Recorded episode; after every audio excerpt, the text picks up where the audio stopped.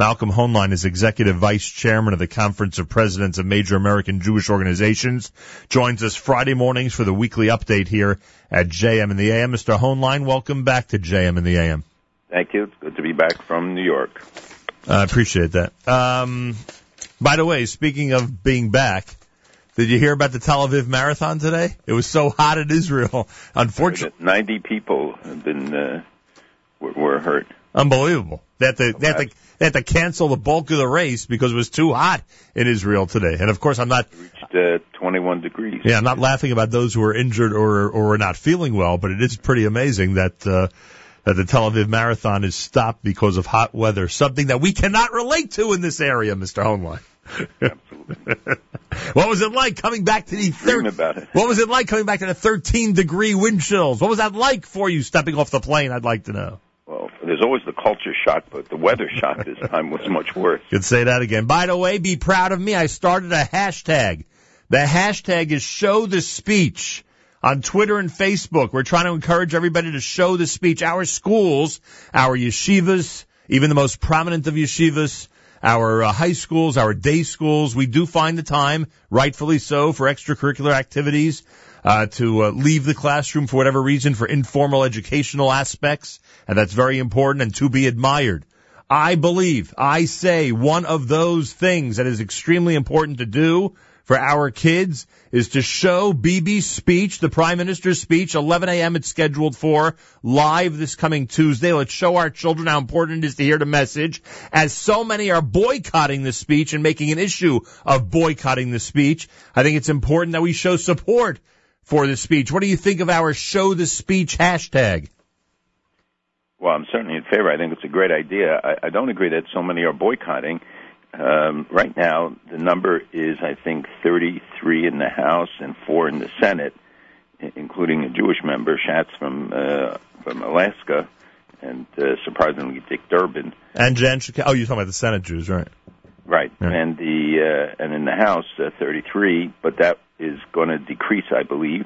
That some of those who, who may have indicated they won't come may yet come, but you know we, we have to remember this is less than 10 percent talking about a little over 5%. There are 535 members in the House and the Senate, and people focus on a small group that has announced. But if you go back and check any speech, Bibi's last speech, any uh, speech in the Senate, you will find that far more than 10% of them don't show up to a joint session. And uh, in fact, I think the, the attendance will be strong. And the, um, I mean, there are people who are upset who are angry about it, et cetera some who want to exploit it, and some of those who won't come are, are, are, are people who have traditionally not been supportive of Israel. Some members of the House, including some Jews like Jan Schakowsky of Illinois, is, are uh, boycotting. Uh, I would guess we'd have to assume they're in very safe districts for the next time that election day rolls around. Well, nobody's ever in a really safe district you, uh, you know, the voters get active and they don't approve of what uh, their representatives doing, and the fact that some Brooklyn representatives or Manhattan representatives uh, have indicated that they won't go, and I hope that they will hear um, very clear messages from those who feel that they should go because they're hearing, hearing from those who think they shouldn't go. How disappointed are you in Hasidic communities encouraging their congressmen not to go?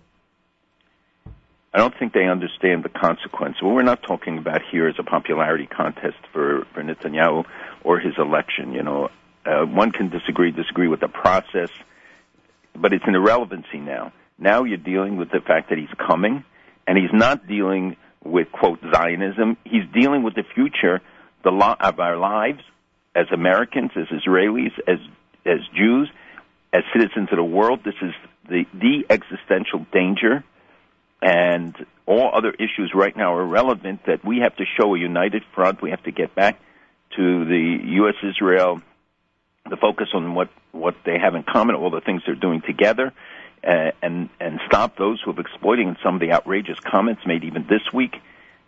And those who, who are so narrow minded and short sighted to urge congressmen not to go when you're talking about a, a situation in which you, a government that threatens to destroy the Jewish people. It's not just Israel, and and says it and and are doing it. Look what they're doing all over. How many Christians they're massacring through directly and through their subsidiaries. Yep. And if they are so short-sighted not to understand that if we don't stop Iran from getting a nuclear weapon, think of what they could do. They they've captured four, maybe even five Arab capitals already, and the the, uh, the, the this is without nuclear weapons. To think if they had just the potential, if they would be creating a threshold nuclear state, yeah. what this will, how this will change things, and how much worse. And they are reading every message. They're reading the divisions, and this is why I think it's it's such a shame that it's counterproductive because on these issues we got to have a united front. How disappointed are you in the Black Caucus in the Congress? Well, that, I think it was a, it was a mistake. I am disappointed, but individual members. I saw Hakeem Jeffries yesterday announced that he's going. I hope that others will, and that members will respectfully uh, petition their congresspeople and urge them now that, that it's taking place to, to attend and to you know treat him as you would any other leader. Hear what he has to say. If you don't agree with this message, you can say so but at least give him not just a courtesy, but when, if if this was 1938 and somebody had a chance to go before the Congress of the United States to warn about the dangers in Europe, not just to Jews, but but certainly if they were Jews, would these same Hasidic groups, would these others petition their congressmen, don't go and don't hear the message? And and the same thing for for the disappointment regarding uh, any element of Congress that in an organized way. People have a right not to go. I, I understand it, but I think that that to have it as a block move, which is obviously not holding. Show the speech. We got to encourage people to support the prime minister and to uh, anti-boycott the boycott by showing the speech live and encouraging our youth to listen to the message and understand how important this speech is and how important the message is that the prime minister is going to be delivering this coming Tuesday. Right now, scheduled for 11 a.m. We're encouraging everybody. Today, it's easy technologically to show the speech and to gather around the students, no matter what is scheduled at that time during your school day. I had an epiphany this morning, by the way. Uh, as I'm reading it about 4:30 this morning, the top story in this morning's New York Times, it says the reports are like something out of a distant era of ancient conquest. Entire villages emptied, with hundreds taken prisoner, others kept as slave, the destruction of irreplaceable works of art, a tax on religious minorities payable in gold. Could you imagine that Genghis Khan is in the second paragraph of the top story in today's New York Times? Because that's what they're comparing these rampages to and what the assailants are doing. Uh, representing IS. And I said to myself on this Erev Shabbos Zachar, Malcolm, you know, we, we understood through history that it was the Jews who were always the target. And unfortunately, the world in many situations stood by, and we know all that. But now, we, we have allies. We have other ethnic groups. We have other religions. We have large groups of people that are the target of these madmen. And nonetheless, nobody seems to care. Nobody seems to react to this unbelievable story out of Iraq yesterday. Okay, so there are three things you raised. One is that people understand in, in two days of fighting, three days of fighting, ISIS took over 10 villages in Syria and captured the Christian community. They took 221 hostages. We know what they do to their hostages, especially Christian hostage, hostages, but also even uh, Muslims with whom they disagree, like in al Baghdadi, where they also paraded them through the streets in cages. And the uh, and this is going on not just in, in Iraq, in Syria, in all over the Middle East, where you see the growth of these of the movement, IS presence now in Sinai, supposedly in in Lebanon, those disputed in in Libya, I mean, but no dispute about the about their activities in uh, in the north uh, near Israel's border, even though they're not the, the major threat of the major movement that's taking place there. But you can have 221 Christians taken. They're destroying the Mosul library with the most important historic artifacts. You, all of these blatant acts of violation of rights, and yet, do you hear the criticism? Do you hear the demonstration? Do you see? Look what Turkey uh, becomes a staging ground now yep. for attacks. The Hamas moves its leadership there. They have a training camps there, Hamas, where they're recruiting college students and students from all uh, from the Arab countries who are studying in various universities to train them to go into the, and then, then they transfer them to Syria for further training and into the West Bank uh, in order to carry out terrorist attacks. No condemnation. Uh, Turkey can day after day after day work against America, call for the destruction of Israel, and, and a member of NATO, and, and no consequence. And I want to add to your earlier point, show it absolutely have have make this facility available so that everybody should be able to hear the speech and discuss it. But also, those who live in the Washington area, go to Congress, stand outside if you can't get tickets. And I will tell you, members of Congress told me this is the hottest ticket they have ever seen. Some who've been there 20 years and 30 years told me they never saw such demand. But I understand people will not get tickets, but you can go there, stand outside, show support, and talk to the press because the critics will be there. Is there an official rally in support of the prime minister in Washington that day? There is. Uh, there are a lot of people who I know are going. There's not an official. We don't have permits and uh, insurance and other things for uh, rallies, but people can gather all around Congress and make their voices heard. And they can hold signs, etc they can do whatever they want if the police don't like it, so they'll take put the signs down. Uh, by the way, some of the artifacts that you alluded to are est- the artifacts, the statues, the sides of buildings are estimated to be some of them are estimated to be 2,700 years old. Uh, I, I mean, you would think that there would be more outrage. You would, and again, th- that's the irony of this whole thing. I read this and and see what's going on, and it's not just Jews, and it's not just small ethnic groups. It's not just add-ons that we saw during World War II when Nazis didn't like certain groups, and they decided, you know what, we'll do to them what we wanted to do to the Jews as well. These are large religious groups with hundreds of millions of people around the world, and there's no reaction. And the the thing is, the difference with the Nazis, at least in most cases, try to conceal the true nature of what they were doing. Right. They advertise. Right. They challenge the world about these things, and yet the world is is absolutely silent, except when it comes to uh, to Israel. And, and and you get an ICC. How come they're not all of them brought to an international criminal court? Right. How come Buenos Aires, Argentina, where they just squashed the charge against the the president, you know, the investigation, and that should go to the International Criminal Court because it's a country that proved that it's incapable of carrying out the investigation in uh, in a, legitimate way. Israel, which which goes so far in in investigating and acting against any soldier that may have in a wartime situation uh, acted in a in a way that they didn't don't approve, and yet and yet we don't see in any of these instances, and I can give you dozens of it of of what is happening around the world now. The the situation in, in Europe, the situation in Iran, but in every Arab country, and we're seeing them. They're coming to us, the Arabs, and pleading for help. If you think we're apoplectic about Iran, they are much more so because they see a, a much more immediate uh, danger. When Libyan uh, militias captured now chemical weapons depots that were left by Gaddafi, why isn't there a worldwide mobilization to say we're going to destroy them before they, they end up killing people, innocents, in, in Egypt, in Israel, in, in the United States, anywhere?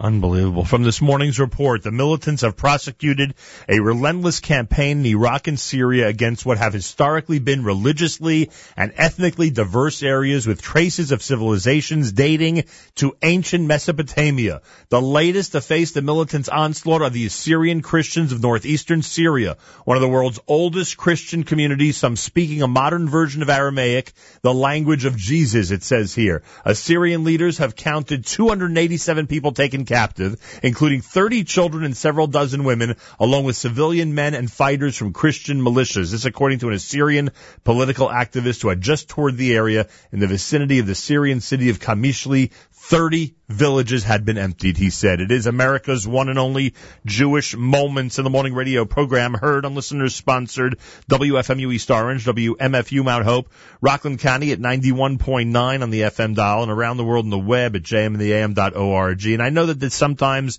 might put you in an uncomfortable position and we don't want to certainly publicly uh, um, uh, say negative things about the president of the United States, but sometimes certain things need to be said. There's a leadership void that seems to be out there and a reaction from Washington that is necessary and that's desperately needed in this case and it doesn't seem to be there. Uh, what is it? What, I, I know we're, I know Washington is focused on Bibi and Bibi's causing a lot of problems in Washington this week, but why is there no stronger reaction from Washington to everything happening in Iraq and Syria?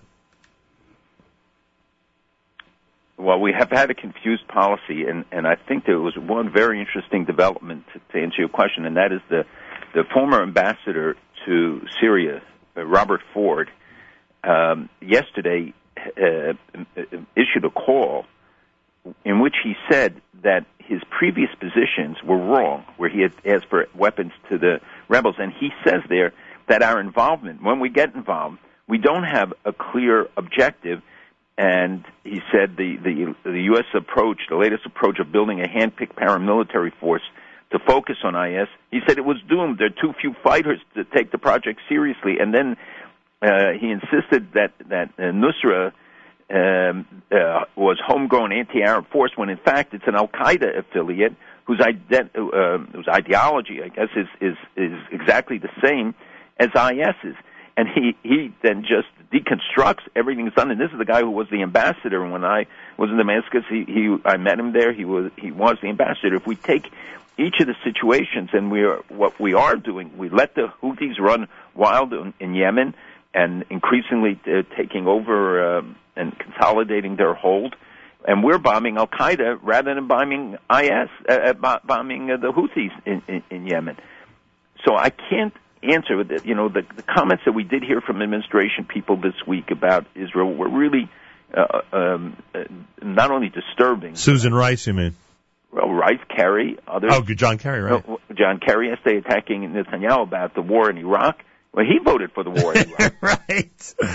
And and, and by the way, the height it just and, and, is that the first time that an Israeli prime minister has been blamed for the war in Iraq? I mean, I, oh no, all the time. And if you remember, Sharon argued against the war in Iraq, and and Israel did not uh, uh, support at that time because they thought Iran was the more important danger. But I, I want to just point one thing. You know that there have been stories, headlines. You, you cited some of the current crises, right, that are, right. are going on. These attacks, killings, mass killings, um, destruction uh, of artifacts. And, and, there was what is the headline in the Daily Mail or uh, AFP, Agence France Presse, and others. They have they have a video on their sites. They show pictures of flooding in Gaza, and they said in the Daily Mail that hundreds of Palestinians left homeless because Israel opened the uh, the dams, the gates of the dams the AFP, which is a worldwide service, said, you know, shows pictures Gaza village is flooded after Israel opens the floodgates. There's only one problem. There are no floodgates. There are none. This is complete mythology. And you know that, you know, when you have heavy rains as Israel and the whole region had recently, in the Negev you have these flash floods, you have big, uh, you know, these instant rivers created, and there was flooding in Gaza because there was a lot of rain and they don't put any money in the concrete to use in, in building sewage. They use them to build tunnels again. And here you have, with all the things going on, these are the headlines these media go with, and it's completely a lie. And the Secretary of State is focused on the fact that Bibi supposedly was for the war in Iraq, and, and look what's happened since then. What a mistake it was. And, and he, we have turned over Iraq essentially, and this is what you hear from Arab leaders: is that that we've turned over, the West has turned over the keys to Iraq, and you have a hundred thousand Basijis waiting to go in. You have a weak uh, uh, Iraqi army of uh, maybe forty thousand uh, men, but it's it's the militias and and the local militias being trained by Iran, uh, Shiite militias, who are gaining, and they will ultimately take over. And and we look at what look at Iran. Where where were the, the condemnations of this Holocaust denial contest, cartoon contest going on in Iraq, in in Iran? Where where is everybody, uh, uh, and and why shouldn't we draw conclusions that the world is indifferent when it comes to Iran? That somehow Iran is protected from the kind of criticism that the Prime Minister of Australia, a, a good friend, uh, the Foreign Minister of Australia, uh, is go announces that she's going to to Tehran now. That the the that the uh, reports that they have been coordinating Iran with Al Qaeda since 2007. We know the names of who who was doing the uh, Al Qassam brigades, were the the uh, liaison in, in this. I mean, it's it's it's astonishing when you look at just the blatant facts that have come out. And we visited the IAEA in in Vienna, and when you hear their criticism, these are the guys in charge of of having to monitor. They're the ones dealing in, in Iran daily, and, and they say we don't have the resources, we don't have the capability, and it's the unknown. It's the we know we don't have access to some of the known, but the big danger is what we don't know. Meaning they all believe that there are hidden facilities and others because the Iranians always cheat. And yet they get away with it. Now Russia's selling them the Antey-2500 air defense system, which is a very advanced system. and taking advantage of this, you know, and, and, and America's poor relations, let's say with Egypt, so they're selling them uh, a multi-billion dollar deal, which we'll see if, if it actually goes through. But France is also selling Egypt uh, uh, jets because we, we have a freeze on them. And yet on Turkey, we have no freeze. On other countries that are working against our interests, uh, we have no freeze. And, and in Vienna, those were the monitors? Those were the investigators who were saying that? The IEA people the International Atomic Energy Agency, which is the key agency. And they're the ones who say they don't have the resources to do the full job. They say we don't have the technology and the money and the resources to carry out the that, of, that must of, have been uh, heartening for you. That must have been oh, encouraging. very heartening.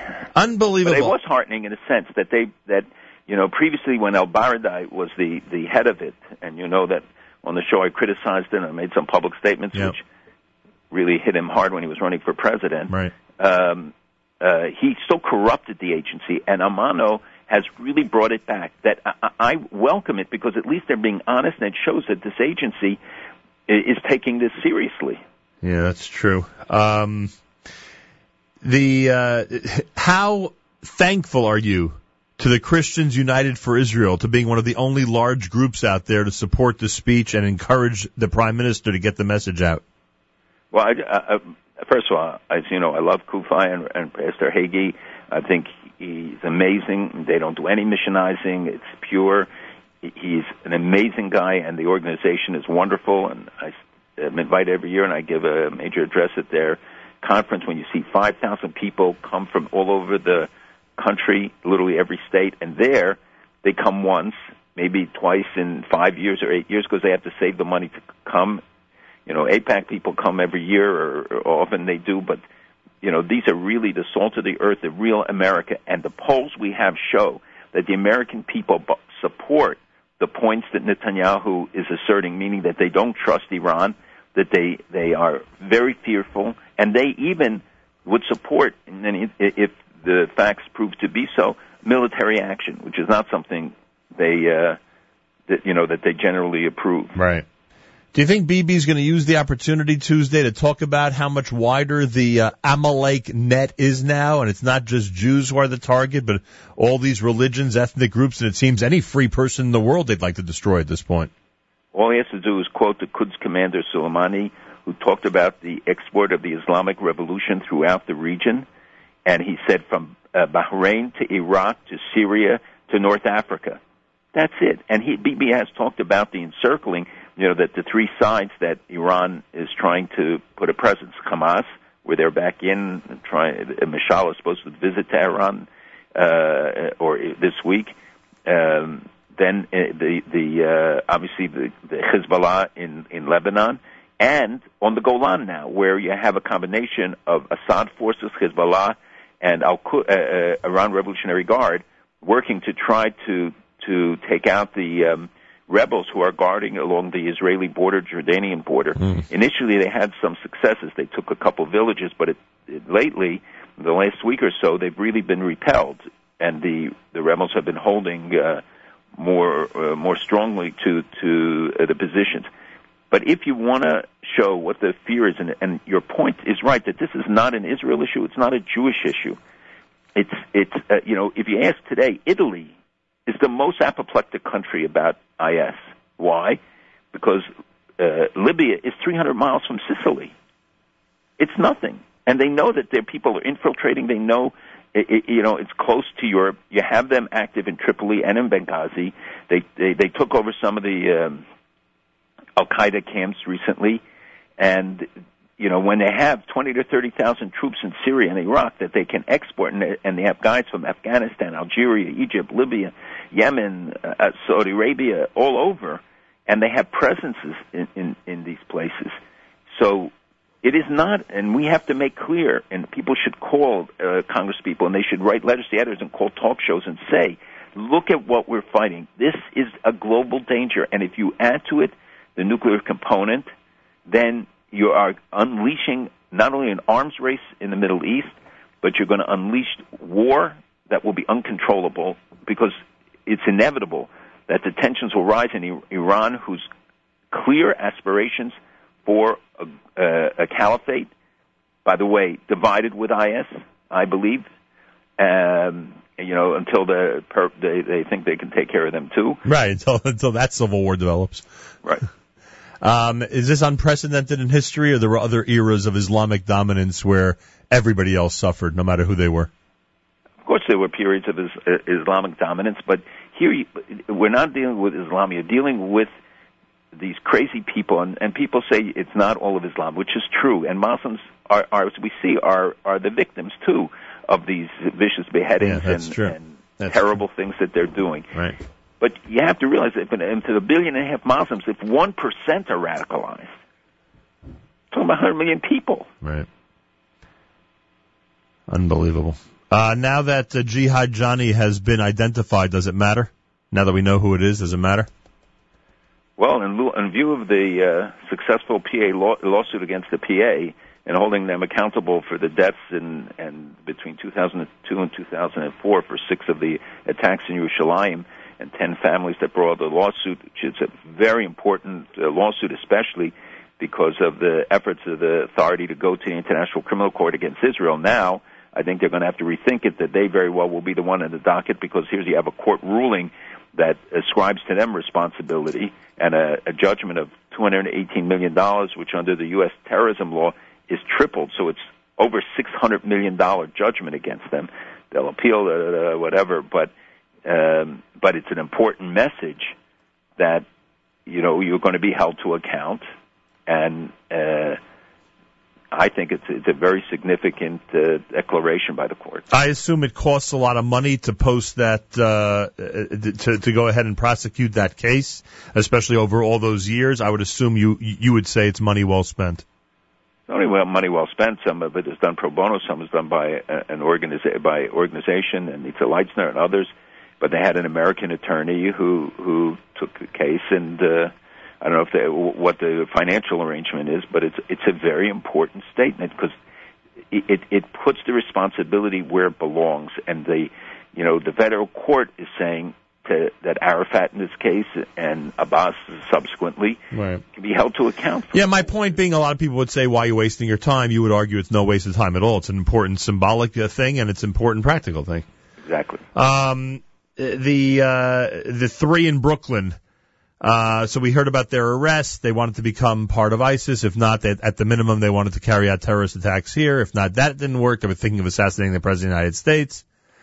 Now they've been arrested, of course. What can be done to stem the tide of ISIS recruitment acceleration in the U.S.? We see what's happened in the Middle East, in Africa. You've described in Europe how people are running uh, to join. Uh, you know, to a degree, we don't want it happening here, but now it looks like we're on that road. Is there anything that can be done to uh, stem the tide? Look, I think that yes, I do think there are things that can be done. I do think a lot is being done. I think NYP, NYPD is amongst those who are are doing a lot. The FBI is certainly looking at it. In England, uh, MI5 spends half of its time, half of its resources on the foreign fighters and guys and recruitment. Because some of this is, is being done on the internet, it means that you have to monitor this constantly. And and they were following these three since I think September. Wow. And you know you have to make a case, and also you want to obviously get whatever information there is, and it can start off rather simply. I mean, uh, and and be appear innocent, uh, and and you can't always tell when somebody books a ticket to Turkey that this is the beginning of a of a journey into terrorism and and killing in Syria. So part of the onus falls on Turkey, and we have to make much greater demands that they control the border, that they stop the infiltration. It's not uh, sealable 100%, but they certainly could do a much better job than they are.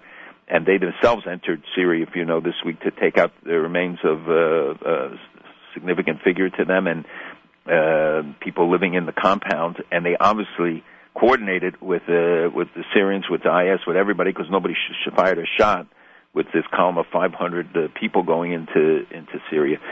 Um, uh, um, what was the question? I was asking. so much, I, so I was asking if there's a way to stem this tide. We don't want to. We don't want to see So accelerated is recruitment. That we have to hold to account, and this is where the Muslim community in America has to play a greater role, where schools, uh, either public or private schools, that can identify when they see kids beginning to fall, and, and there are patterns for this behavior, like there are for drugs, like there are for other things.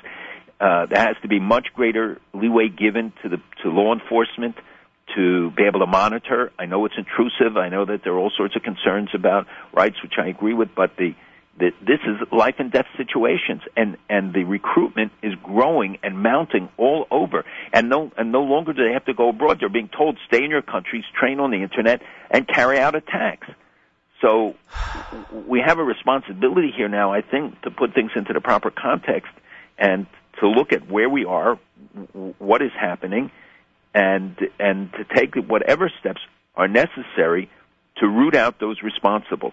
And there have to be really strong prison sentences, prosecutions against those not only who, who the kids who were young, those men who were involved, and everybody says, you know, lone operatives, lone operatives. They're never, ever just lone operatives, or very rarely. They're, they're always tied to some recruitment, some imam, some experience in prison, something. That we have to go after those who aid and abet them, those who inspire them, those who, who are engaged in incitement until we root out them and countries like Qatar and Turkey that are aiding and abetting these groups, until we stop them and we make isolate them and punish them, this will continue. Washington's going to be sending uh, Susan Rice, among others, to uh, AIPAC. The AIPAC conference starts on Sunday. Do you find that funny after her comments this week? I don't know. There's nothing funny about what's been going on, but I I, I find it ironic, I guess. Mm-hmm. And uh, Samantha Power will be going, and she has been very good at the UN. But the um, we'll see the message. You know, it's it, it, it, there was a long debate about even uh, the administration not sending anyone, which I did not believe would be the case. And now they're sending uh, both of them. Uh, we'll see what the, their messages are. Obviously, uh, Samantha Powers uh, has a strong case to make for her efforts at the UN on anti-Semitism, on um, against the the resolution at Security Council, and that's part of things that we shouldn't forget. Is that while all the focus is on the tensions between it, on a day-to-day basis, there are amazing things going on between Israel on a military level, intelligence level, with the U.S. Um, on, on so many other areas, and and we shouldn't lose sight of it. And those who say, you know, go to war and all out the campaign, have to think about how important this relationship is, and that we can't afford you know, to, to sever it or to, to put everything on the line. And you can assure us that none of that has stopped. It's all the same level of cooperation. I'm not going to say nothing has stopped. I'm saying to you that those things have not stopped. Whether the exchange of information is of the same quality or quantity, I, I, I don't know. I spoke to people in Israel about it. I've spoken to people here about it.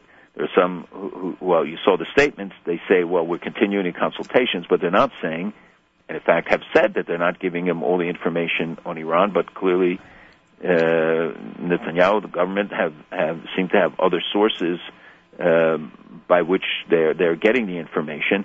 And I will tell you, I think the Arabs are are just chomping at the bit, waiting for Israel to take the lead, somebody to take the lead on on this issue. They've told me it, and the the um, their concern about where there's negotiations. Many of them have thrown up their hands. They believe that it's you know that there's a cooked deal already I don't know if that's the case, and we'll see, you know, very soon. So speculation isn't what's helpful. What's helpful here is to get the message out. I think Congress has to be part of the process. And I think that um, the idea that you can trust the Iranians in any way, if there isn't total transparency, if there isn't total control, and this idea of a 10-year, you know, threshold, and then they can start increasing, which means that during these years they will do all the preparations, they will move ahead, they will have clandestine operations, but most of all, it will declare them a threshold nuclear state, and every other country will begin, and are already beginning, to negotiate to get nuclear power as well. How long till we know details of the deal? Within a month, we'll know or not? Well, we'll see if there is a deal, and if uh, if the deal is what people in Europe told us, and what uh, we see from, we'll hear what uh, Prime Minister Netanyahu has to say about it. Um, we'll know a lot more by the time we talk, God willing, next week. I don't know, but you know, it, and it can't be looked at in, in narrow terms again. It's not just about Israel. It's not uh, about Jews alone. The fact that they threatened to destroy us and all of the other messages that are, you know, reminiscent of periods of the past. It's that this is a global danger with people who have a long history of lying in negotiations, of dissembling, and that people who are really expert in this and neutral in the circumstance are are as skeptical as anyone could be, and any efforts then, you know, when Egypt tried to bomb uh, bombed in Libya after the killing of the 21 Christian Egyptians in Coptic Egyptians in uh, in Benghazi, you know, they were criticized. So they said, okay, put a UN force there. Let's do it, uh, make it an international force, and they and, and bomb them, and we punish them then for for taking this action, mm-hmm. which was certainly warranted, given the terrible thing that that took place there. And and I think we're, we're dumbing down all the values. The, the the international community is sending a message to the terrorists that we're weak, we can be overrun, we can uh, we can cooperate, we will turn over countries as we see are, is happening. Borders are disappearing. And now I'm telling you, the Sudan will be next. It will be added to the list at Khamenei of the four Arab capitals. This will be another one, and it will be. It could be. It could be the next. Think of what that means. They've encircled the Middle East, not just Israel. All those Arab countries. I don't know if all is the right word.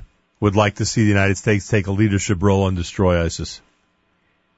They would like to see the United States, the West, not just the United States, but the West, stand up to Iran, stand up to Turkey, stand up to those who are inciting. Why are we still inviting Qatar? Why were Muslim Brotherhood members invited to the State Department and White House? What messages is sent to the Egyptians? I can tell you what they told me and, and how angry they were. But why are we sending messages that the Muslim Brotherhood is acceptable, that they should be invited into the into the State Department White House?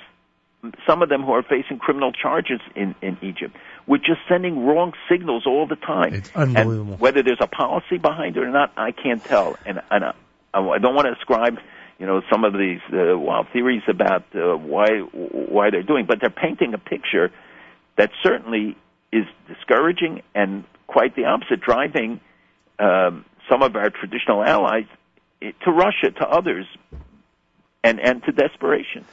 And I find it the irony of history that on this Erev Shabbos Zachor this year, we find ourselves with hundreds of million, if not over a billion people in the same boat as we are, trying to. It's not a billion, it's the world. Yeah. Africa today, any African leader will tell you about their fears.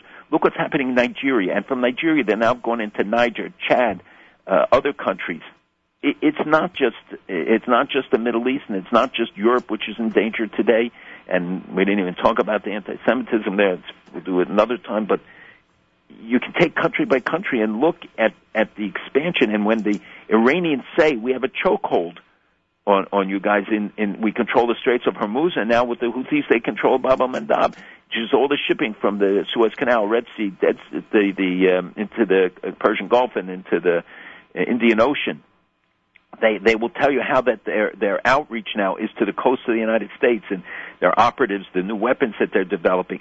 You know, none none of their ballistic missile development is covered by the agreements, nor is their weaponization, nor is their research and development.